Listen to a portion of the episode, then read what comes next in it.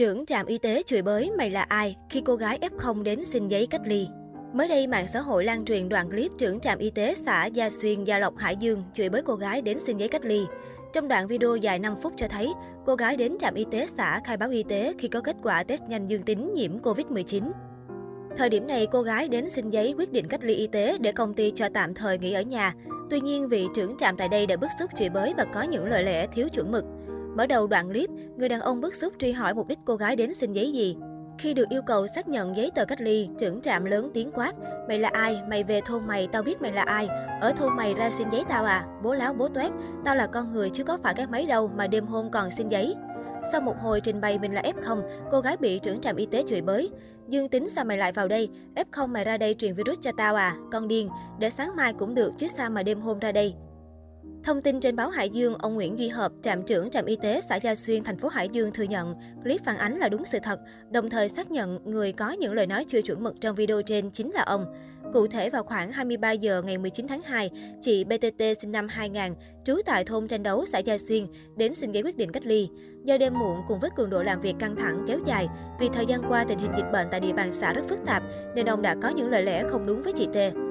Nhận thấy việc làm của bản thân là sai, sáng hôm sau, ông đã gọi điện xin lỗi chị T, viết bản tường trình báo cáo vụ việc lên Ủy ban Nhân dân xã Gia Xuyên, xin rút kinh nghiệm sâu sắc trong khi thực hiện nhiệm vụ. Người nhiễm Covid-19 che giấu không khai báo hoặc khai báo không kịp thời tình trạng bệnh với trạm y tế, nơi đang sinh sống, sẽ bị phạt từ 10 đến 20 triệu đồng.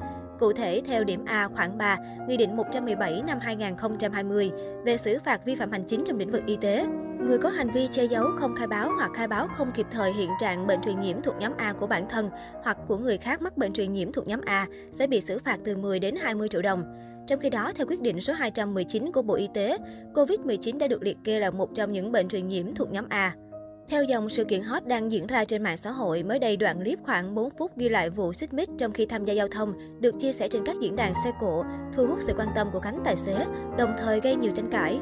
Theo chủ nhân đoạn clip cho hay, khi đang lưu thông trên đường, nam shipper điều khiển xe máy đã xảy ra va chạm với ô tô Camry. Hậu quả chiếc ô tô bị móp, xước cản sau và hỏng camera sau. Diễn biến trong clip cho thấy sau va quẹt tài xế ô tô vô cùng bức xúc, tố nam shipper đã sai, còn có thái độ không đúng. Mày đi sai xuống chưa nói một câu nào, đã nói anh đi kiểu gì đấy. Mày thích gọi công an tao gọi cho mày, mày đền xe cho tao rồi tao đền chìa khóa cho mày. Trước phản ứng này, nam shipper dù nói, em biết em xa rồi, chỉ chưa xin lỗi, nhưng vẫn tỏ ra ngông nghênh thách thức đòi bắt đền vì tài xế ô tô đã ném mất chìa khóa xe máy của mình xuống đường. Cả hai liên tục lời qua tiếng lại. Chứng kiến sự việc một người đàn ông đi đường đã đến hòa giải. Người này liên tục xin tha cho nam shipper và khuyên anh hãy xin lỗi tài xế để mọi chuyện êm đẹp, nhưng thanh niên vẫn không nghe.